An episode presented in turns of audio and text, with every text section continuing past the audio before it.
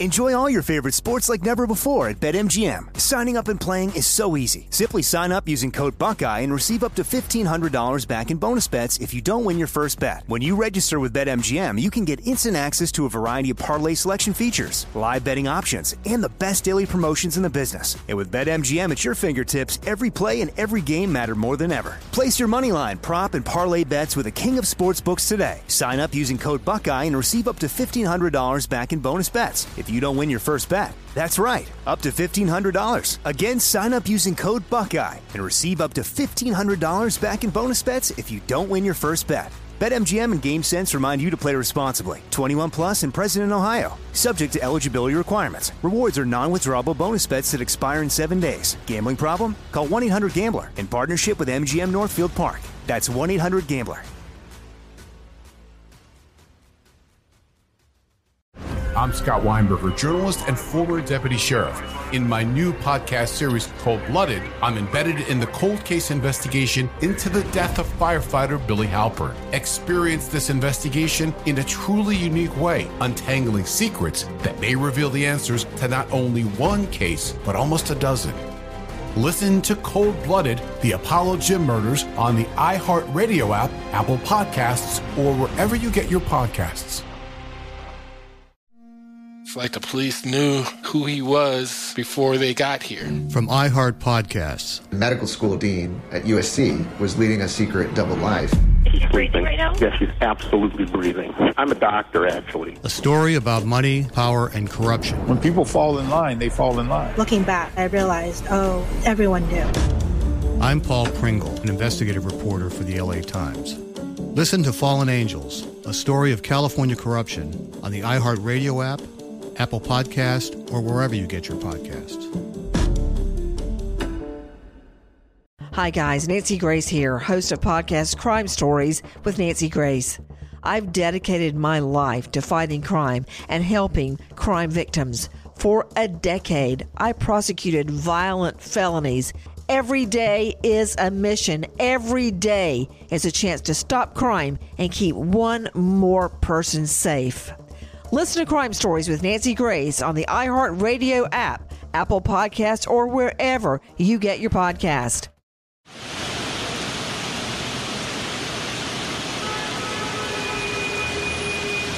September 10th, 2001, 7:18 p.m., Manhattan. The sun set 5 minutes ago, technically. Really though, it's been dark for a while.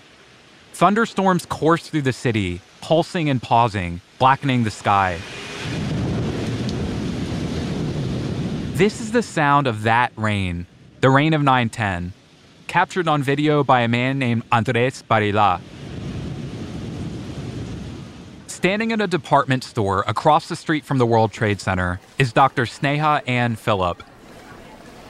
At 7:18 p.m., 13 hours and 28 minutes before a Boeing 767 slams into one of the skyscrapers above, Sneha swipes her husband's credit card, grabs two bags, and exits onto the street. She's never seen again. Except that's not true. Sneha was seen again. We just don't know by whom. She stayed somewhere that night, though we don't know where. There is a grand story to be told of 9 11, of the world before and after. This is not that. This is the story of one missing woman and her family's quest to find her. The story of a 31 year old newlywed on the precipice of life, a promising career in medicine ahead, of an artist, a poet, a sister, a daughter, someone loved, someone lost, someone who disappeared during a monumental moment in American history. Since September 10th, 2001, there's been no sign of Sneha, no DNA, nothing. In the absence of evidence, tabloids and Redditors alike poured over her personal life, her sexuality, her mental health, alcohol use, legal troubles. Sneha the victim, Sneha the hero, Sneha the troubled woman. But who was Sneha, really? Who is she?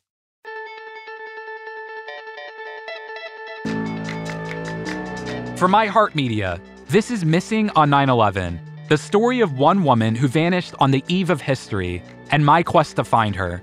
I'm your host, Jon Walczak.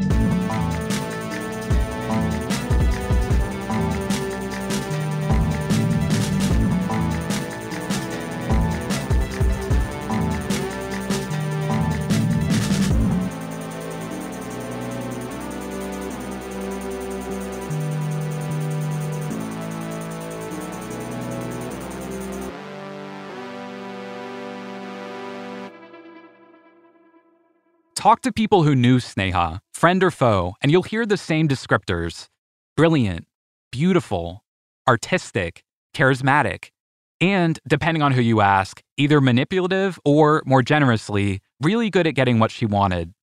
Sneha was smart, I mean brilliant. She spoke five languages English, Russian, Italian, German, and Malayalam. She loved books. She was philosophical and poetic. Though she grew up in a conservative Indian family, she was progressive. She considered herself a feminist, and she loved gay men at a time when much of America didn't.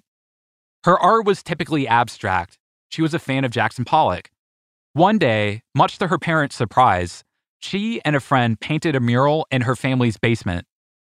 Sneha was ageless, smooth skin, wry smile, piercing brown eyes, black hair. Five six and 115 pounds, but fierce. Her life began on October 7, 1969, in southwest India, in the state of Kerala.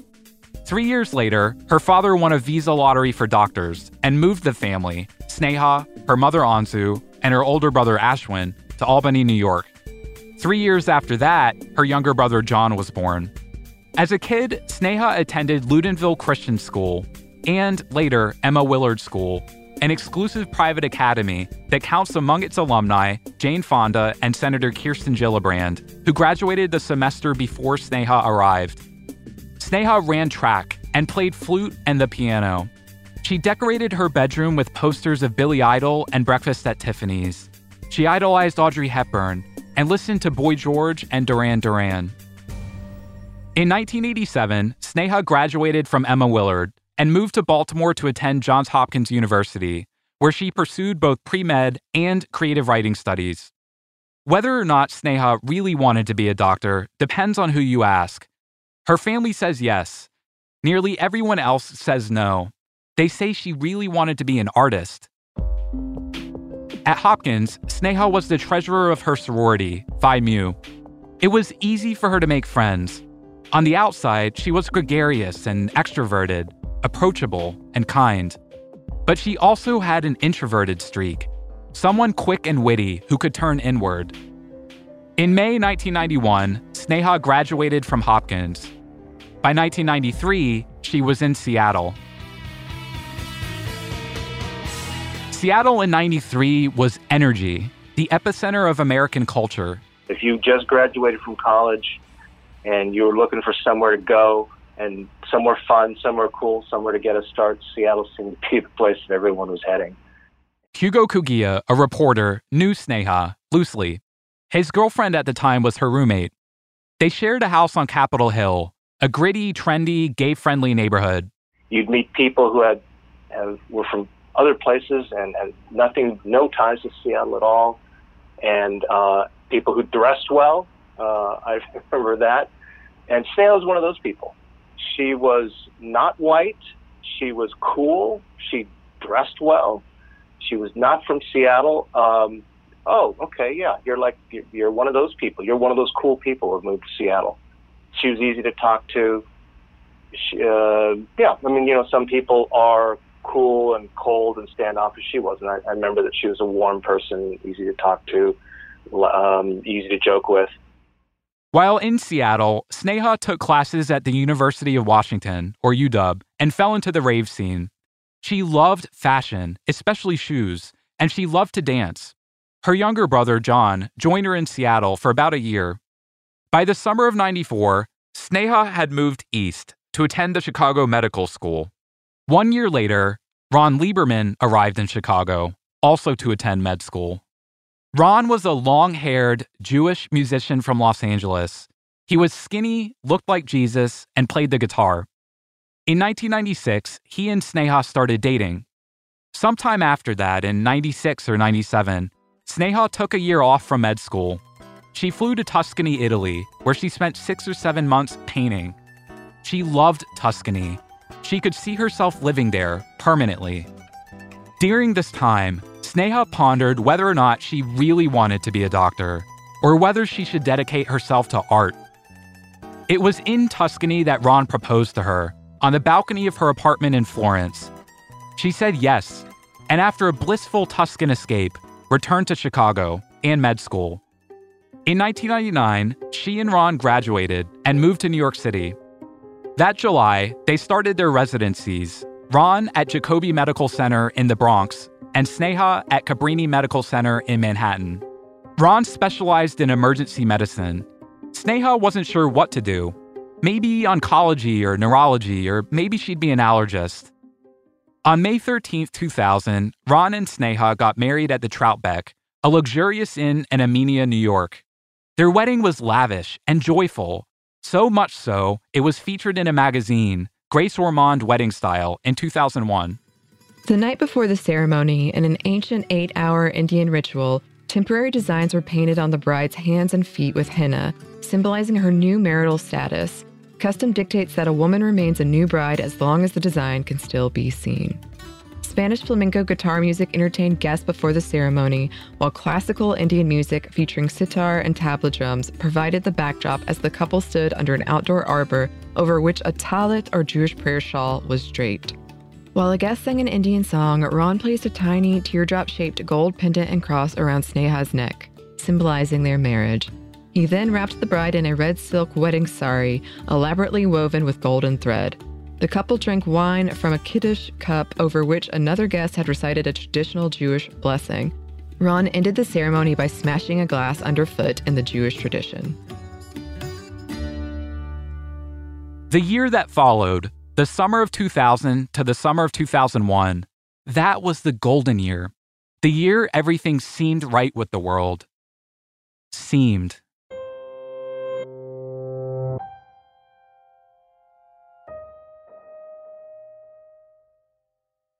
Enjoy all your favorite sports like never before at BetMGM. Signing up and playing is so easy. Simply sign up using code Buckeye and receive up to $1,500 back in bonus bets if you don't win your first bet. When you register with BetMGM, you can get instant access to a variety of parlay selection features, live betting options, and the best daily promotions in the business. And with BetMGM at your fingertips, every play and every game matter more than ever. Place your moneyline, prop, and parlay bets with the king of sportsbooks today. Sign up using code Buckeye and receive up to $1,500 back in bonus bets if you don't win your first bet. That's right, up to $1,500. Again, sign up using code Buckeye and receive up to $1,500 back in bonus bets if you don't win your first bet. BetMGM and GameSense remind you to play responsibly. 21 plus and present in Ohio. Subject to eligibility requirements. Rewards are non-withdrawable bonus bets that expire in seven days. Gambling problem? Call 1-800-GAMBLER in partnership with MGM Northfield Park. That's 1-800-GAMBLER.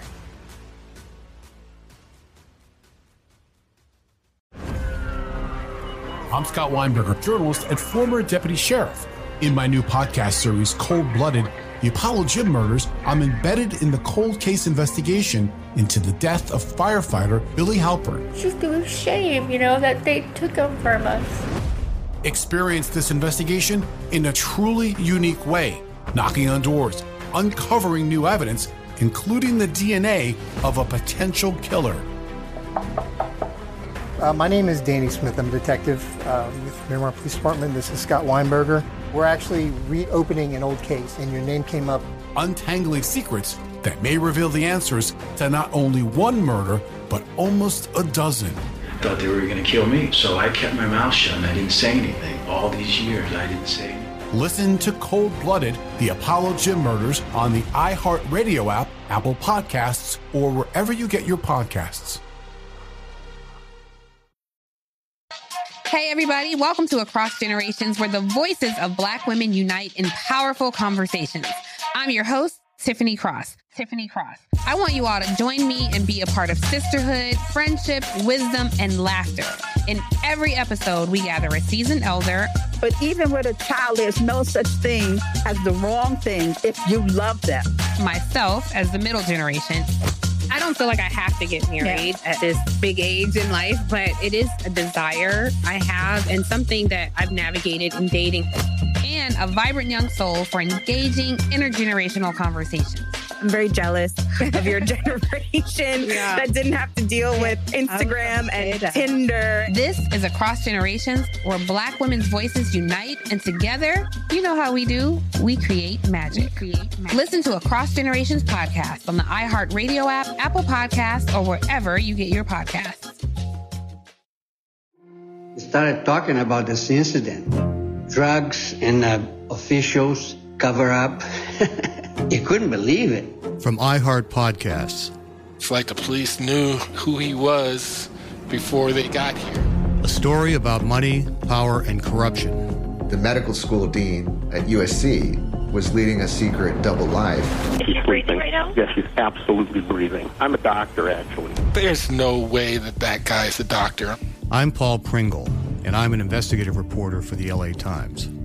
This is the story of an investigation that starts in a hotel room in Pasadena, California, and reaches all the way to the top of two of the most powerful institutions in the city of Los Angeles. When people fall in line, they fall in line. Looking back, I realized, oh, everyone knew.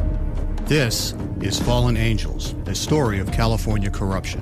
We're always going to have predators. It's the good people who stand by and do nothing that allow them to flourish. Listen to Fallen Angels a story of California corruption on the iHeartRadio app, Apple Podcast, or wherever you get your podcasts.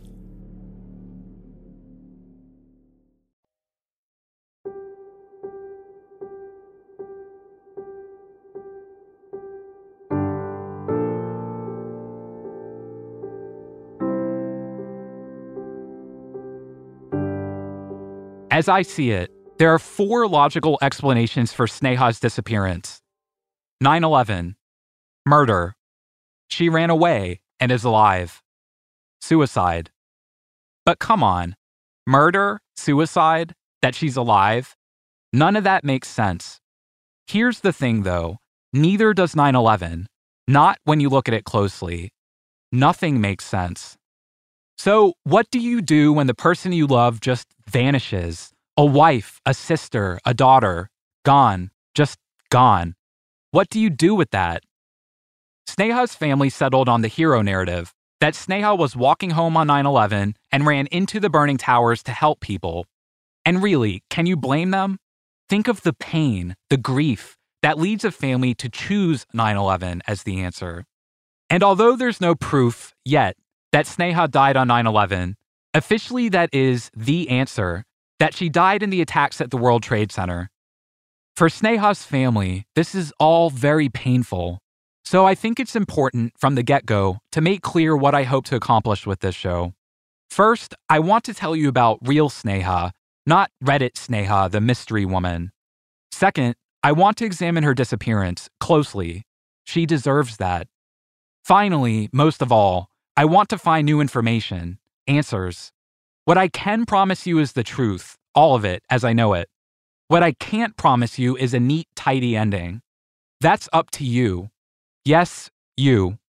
I'm speaking to the person Sneha stayed with on 910. You're out there. You never came forward, not to her family, the cops, the press. Come forward now, please. I'll protect your identity. And to anyone else with important information, you too.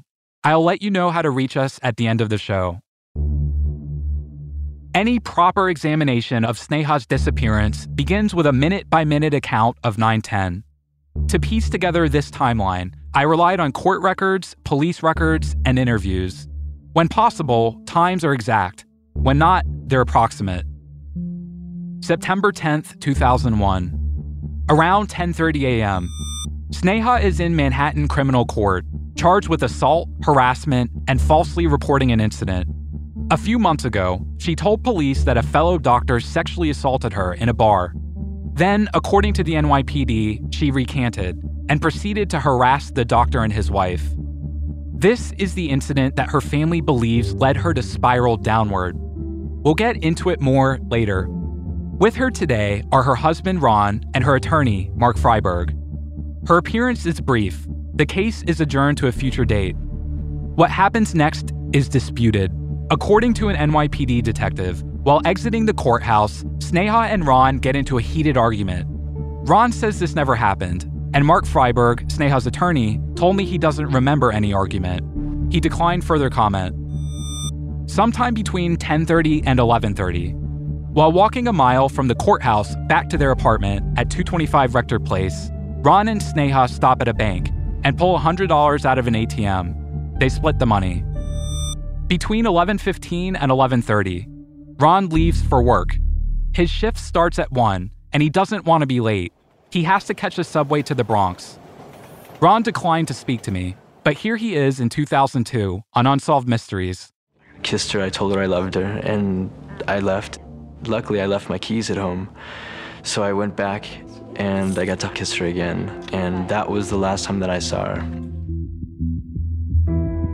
Before Ron leaves, Sneha tells him she's going to clean the apartment. They're hosting a small dinner party the next night, the 11th. She's excited because a shipment of orchids just arrived from Hawaii.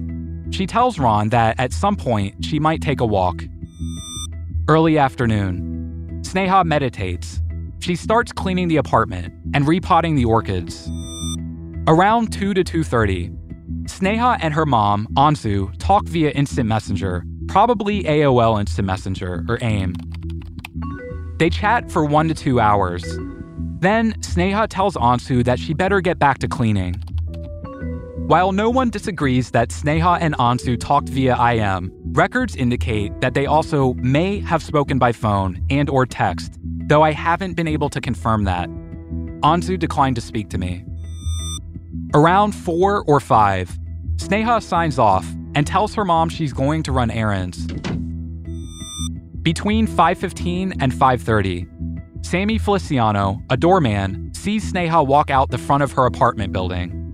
Sammy is the second to last person that we know of to see Sneha alive. September 10th, what do you remember of September 10th? What hours did you work and, and what do you remember of that night?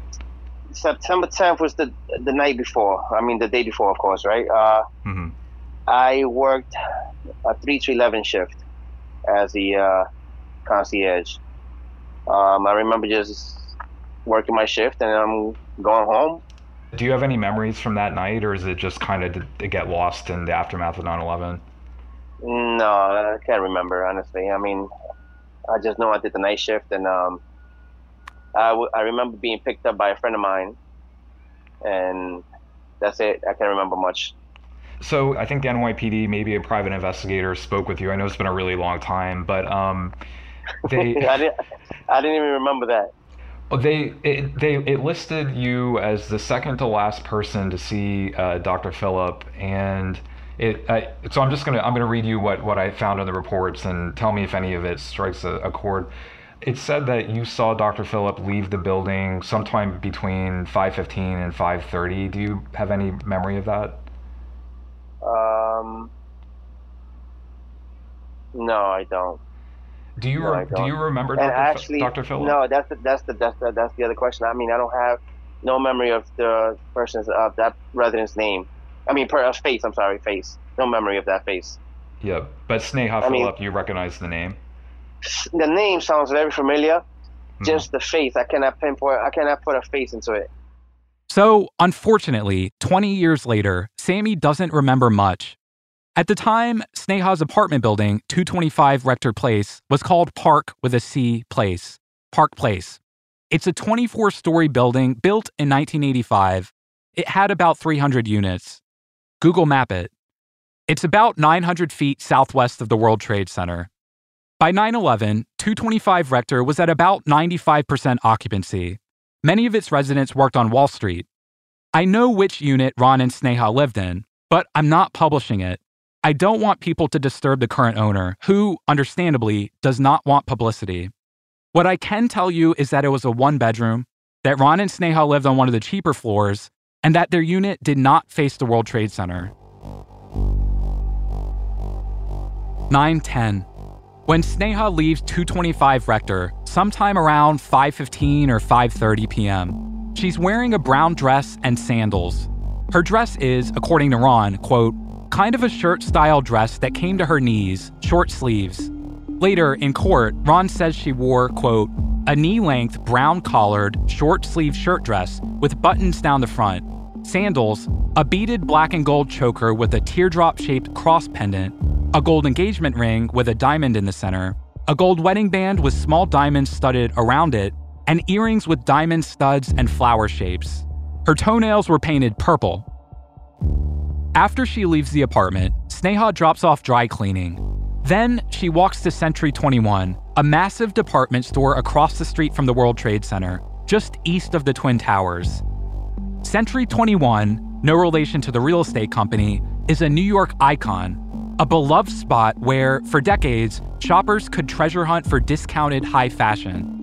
I say could because in September 2020, Century 21 declared bankruptcy, citing the impact of the COVID pandemic.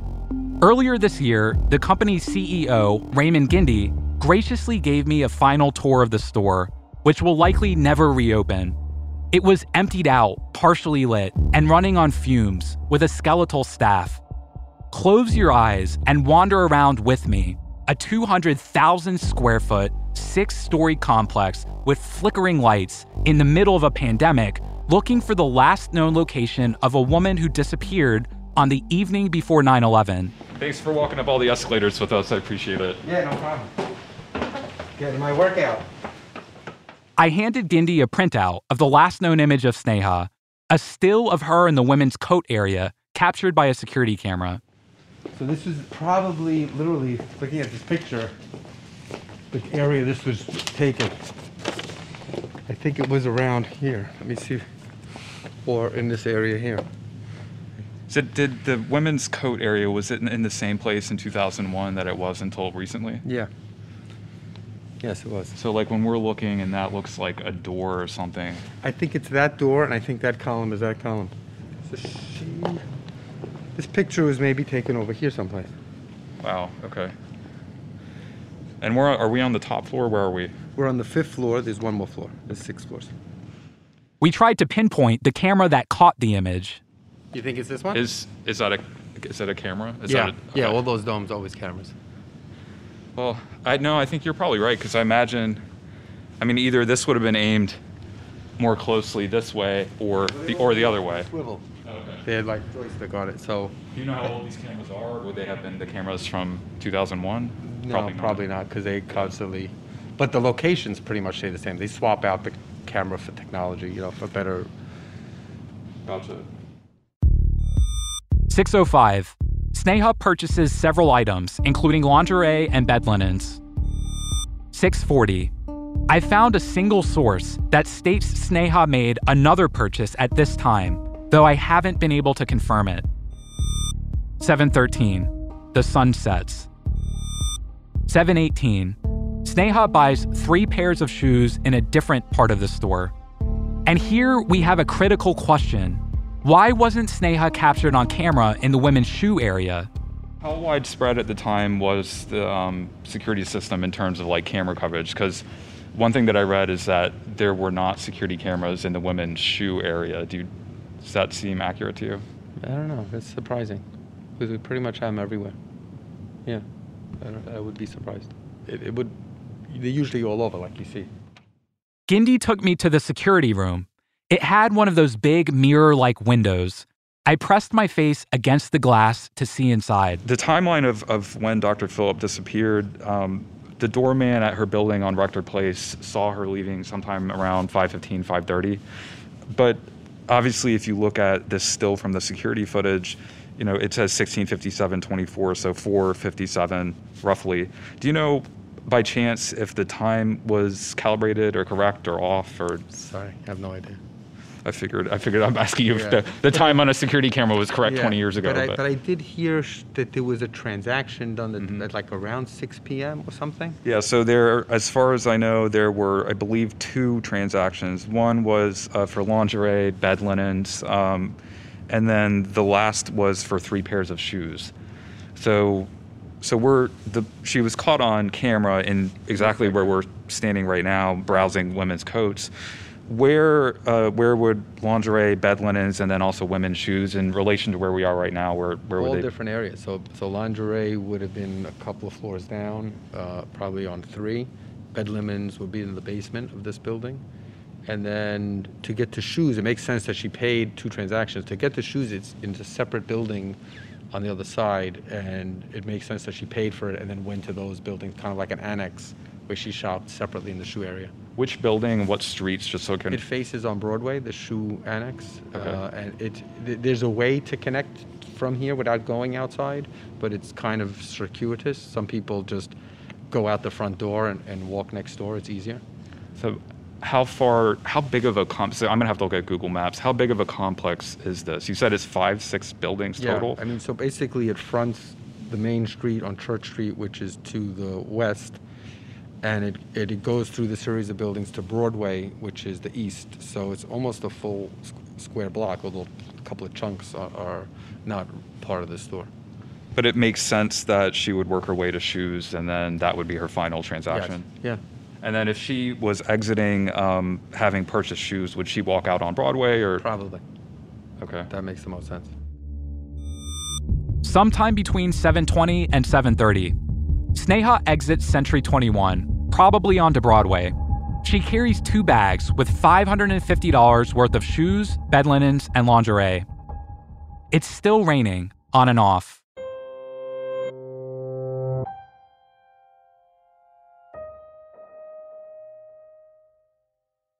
Enjoy all your favorite sports like never before at BetMGM. Signing up and playing is so easy. Simply sign up using code Buckeye and receive up to $1,500 back in bonus bets if you don't win your first bet. When you register with BetMGM, you can get instant access to a variety of parlay selection features, live betting options, and the best daily promotions in the business. And with BetMGM at your fingertips, every play and every game matter more than ever. Place your moneyline, prop, and parlay bets with the king of sportsbooks today. Sign up using code Buckeye and receive up to $1,500 back in bonus bets if you don't win your first bet. That's right, up to $1,500. Again, sign up using code Buckeye and receive up to $1,500 back in bonus bets if you don't win your first bet. BetMGM and GameSense remind you to play responsibly. 21 plus and present in Ohio. Subject to eligibility requirements. Rewards are non-withdrawable bonus bets that expire in seven days. Gambling problem? Call 1-800-GAMBLER in partnership with MGM Northfield Park. That's 1-800-GAMBLER.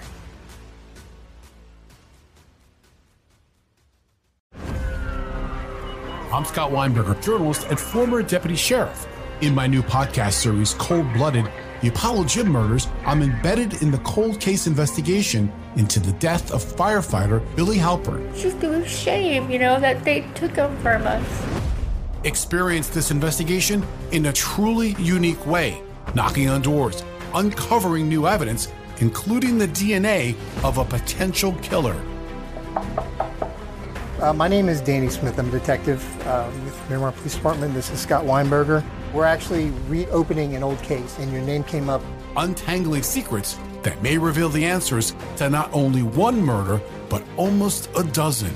I Thought they were going to kill me, so I kept my mouth shut and I didn't say anything. All these years, I didn't say anything. Listen to Cold Blooded, the Apollo Gym Murders on the iHeartRadio app, Apple Podcasts, or wherever you get your podcasts.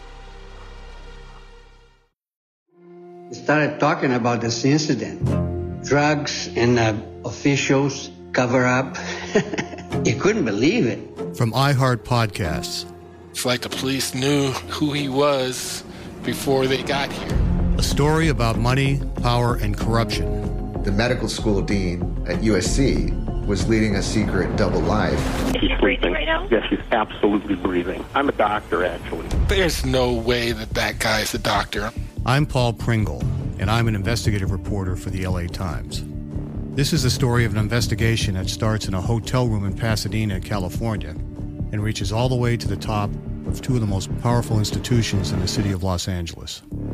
When people fall in line, they fall in line. Looking back, I realized, oh, everyone knew. This is Fallen Angels, a story of California corruption. We're always going to have predators.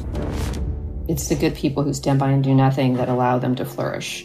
Listen to Fallen Angels, a story of California corruption on the iHeartRadio app, Apple Podcast, or wherever you get your podcasts. Hey, everybody, welcome to Across Generations, where the voices of Black women unite in powerful conversations. I'm your host, Tiffany Cross. Tiffany Cross. I want you all to join me and be a part of sisterhood, friendship, wisdom, and laughter In every episode, we gather a seasoned elder.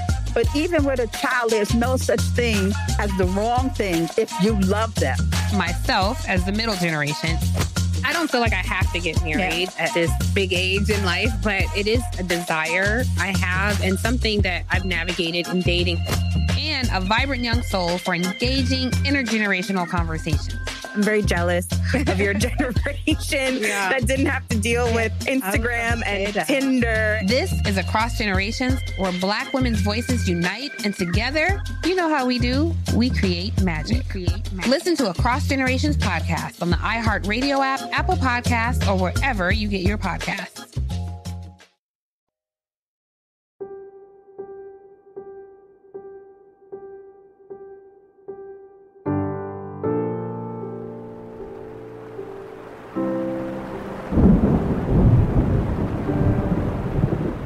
That thunderstorm was so oh, I don't know how to say it was so strangely beautiful that it was eerie. It was like something is happening, something is coming. I don't know what it is. I'm going to have to record this.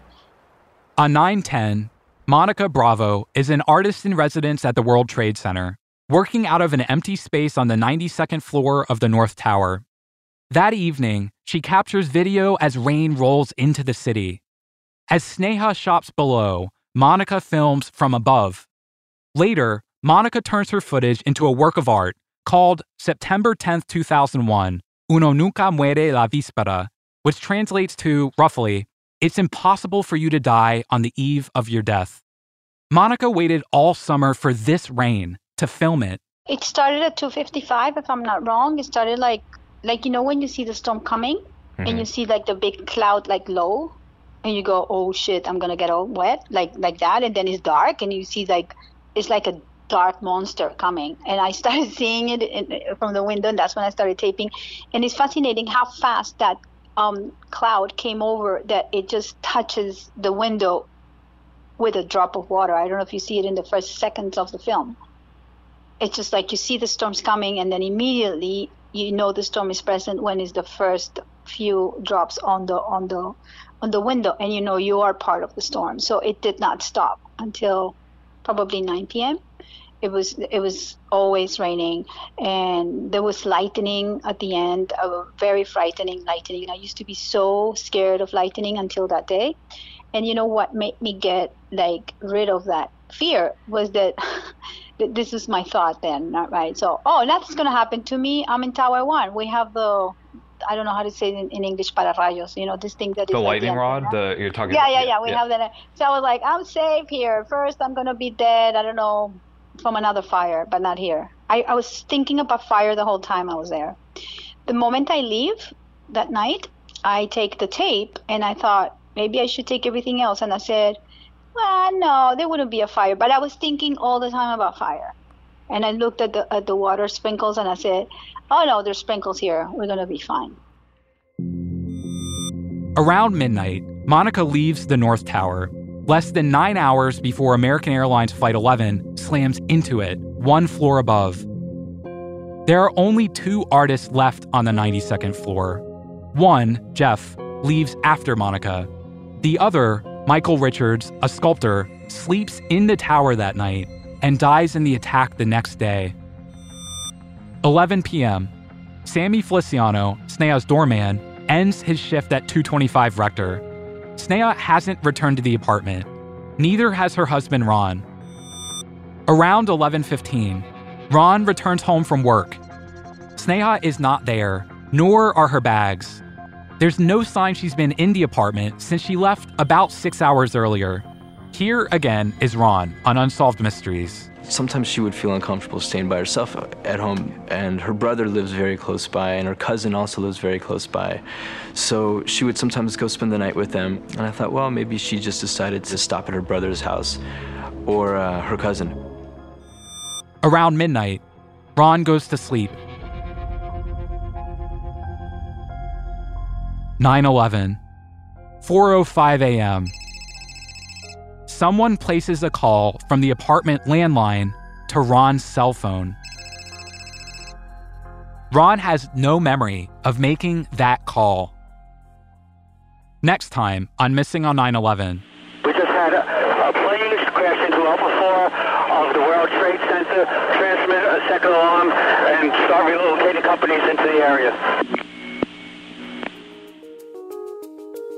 Before we go, I want to let you know that at the end of each episode, I'll be giving you homework, something you can do, some way you can help move the story forward.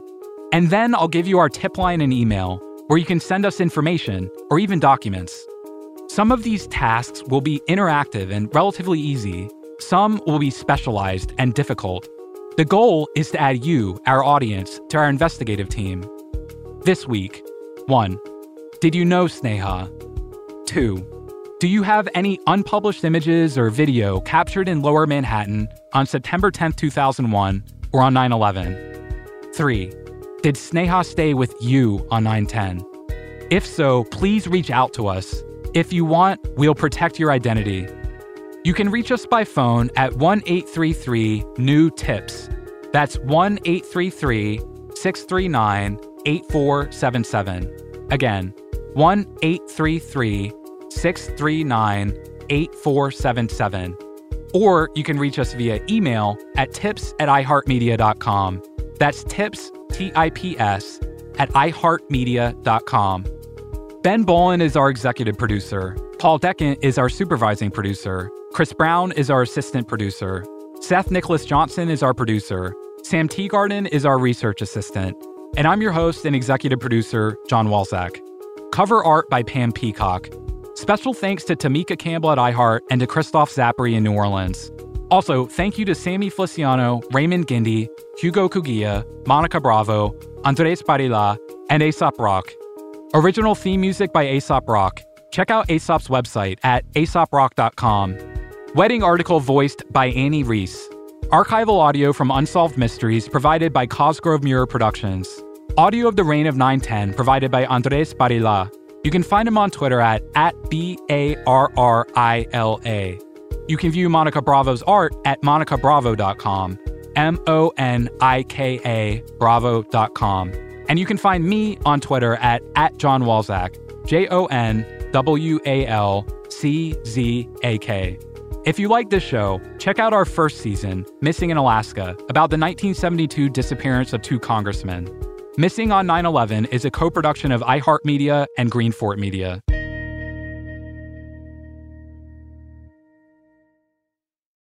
I'm Scott Weinberger, journalist and former deputy sheriff. In my new podcast series Cold Blooded, I'm embedded in the cold case investigation into the death of firefighter Billy Halpern. Experience this investigation in a truly unique way, untangling secrets that may reveal the answers to not only one case, but almost a dozen. Listen to Cold Blooded, the Apollo Gym Murders on the iHeartRadio app, Apple Podcasts, or wherever you get your podcasts. It's like the police knew who he was before they got here. From iHeart Podcasts. The medical school dean at USC was leading a secret double life. She's breathing right now? Yes, she's absolutely breathing. I'm a doctor, actually. A story about money, power, and corruption. When people fall in line, they fall in line. Looking back, I realized, oh, everyone knew. I'm Paul Pringle, an investigative reporter for the LA Times.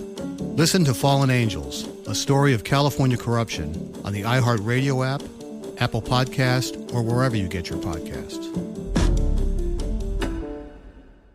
Hi, guys. Nancy Grace here, host of podcast Crime Stories with Nancy Grace. I've dedicated my life to fighting crime and helping crime victims. For a decade, I prosecuted violent felonies. Every day is a mission. Every day is a chance to stop crime and keep one more person safe. Listen to Crime Stories with Nancy Grace on the iHeartRadio app, Apple Podcasts, or wherever you get your podcast.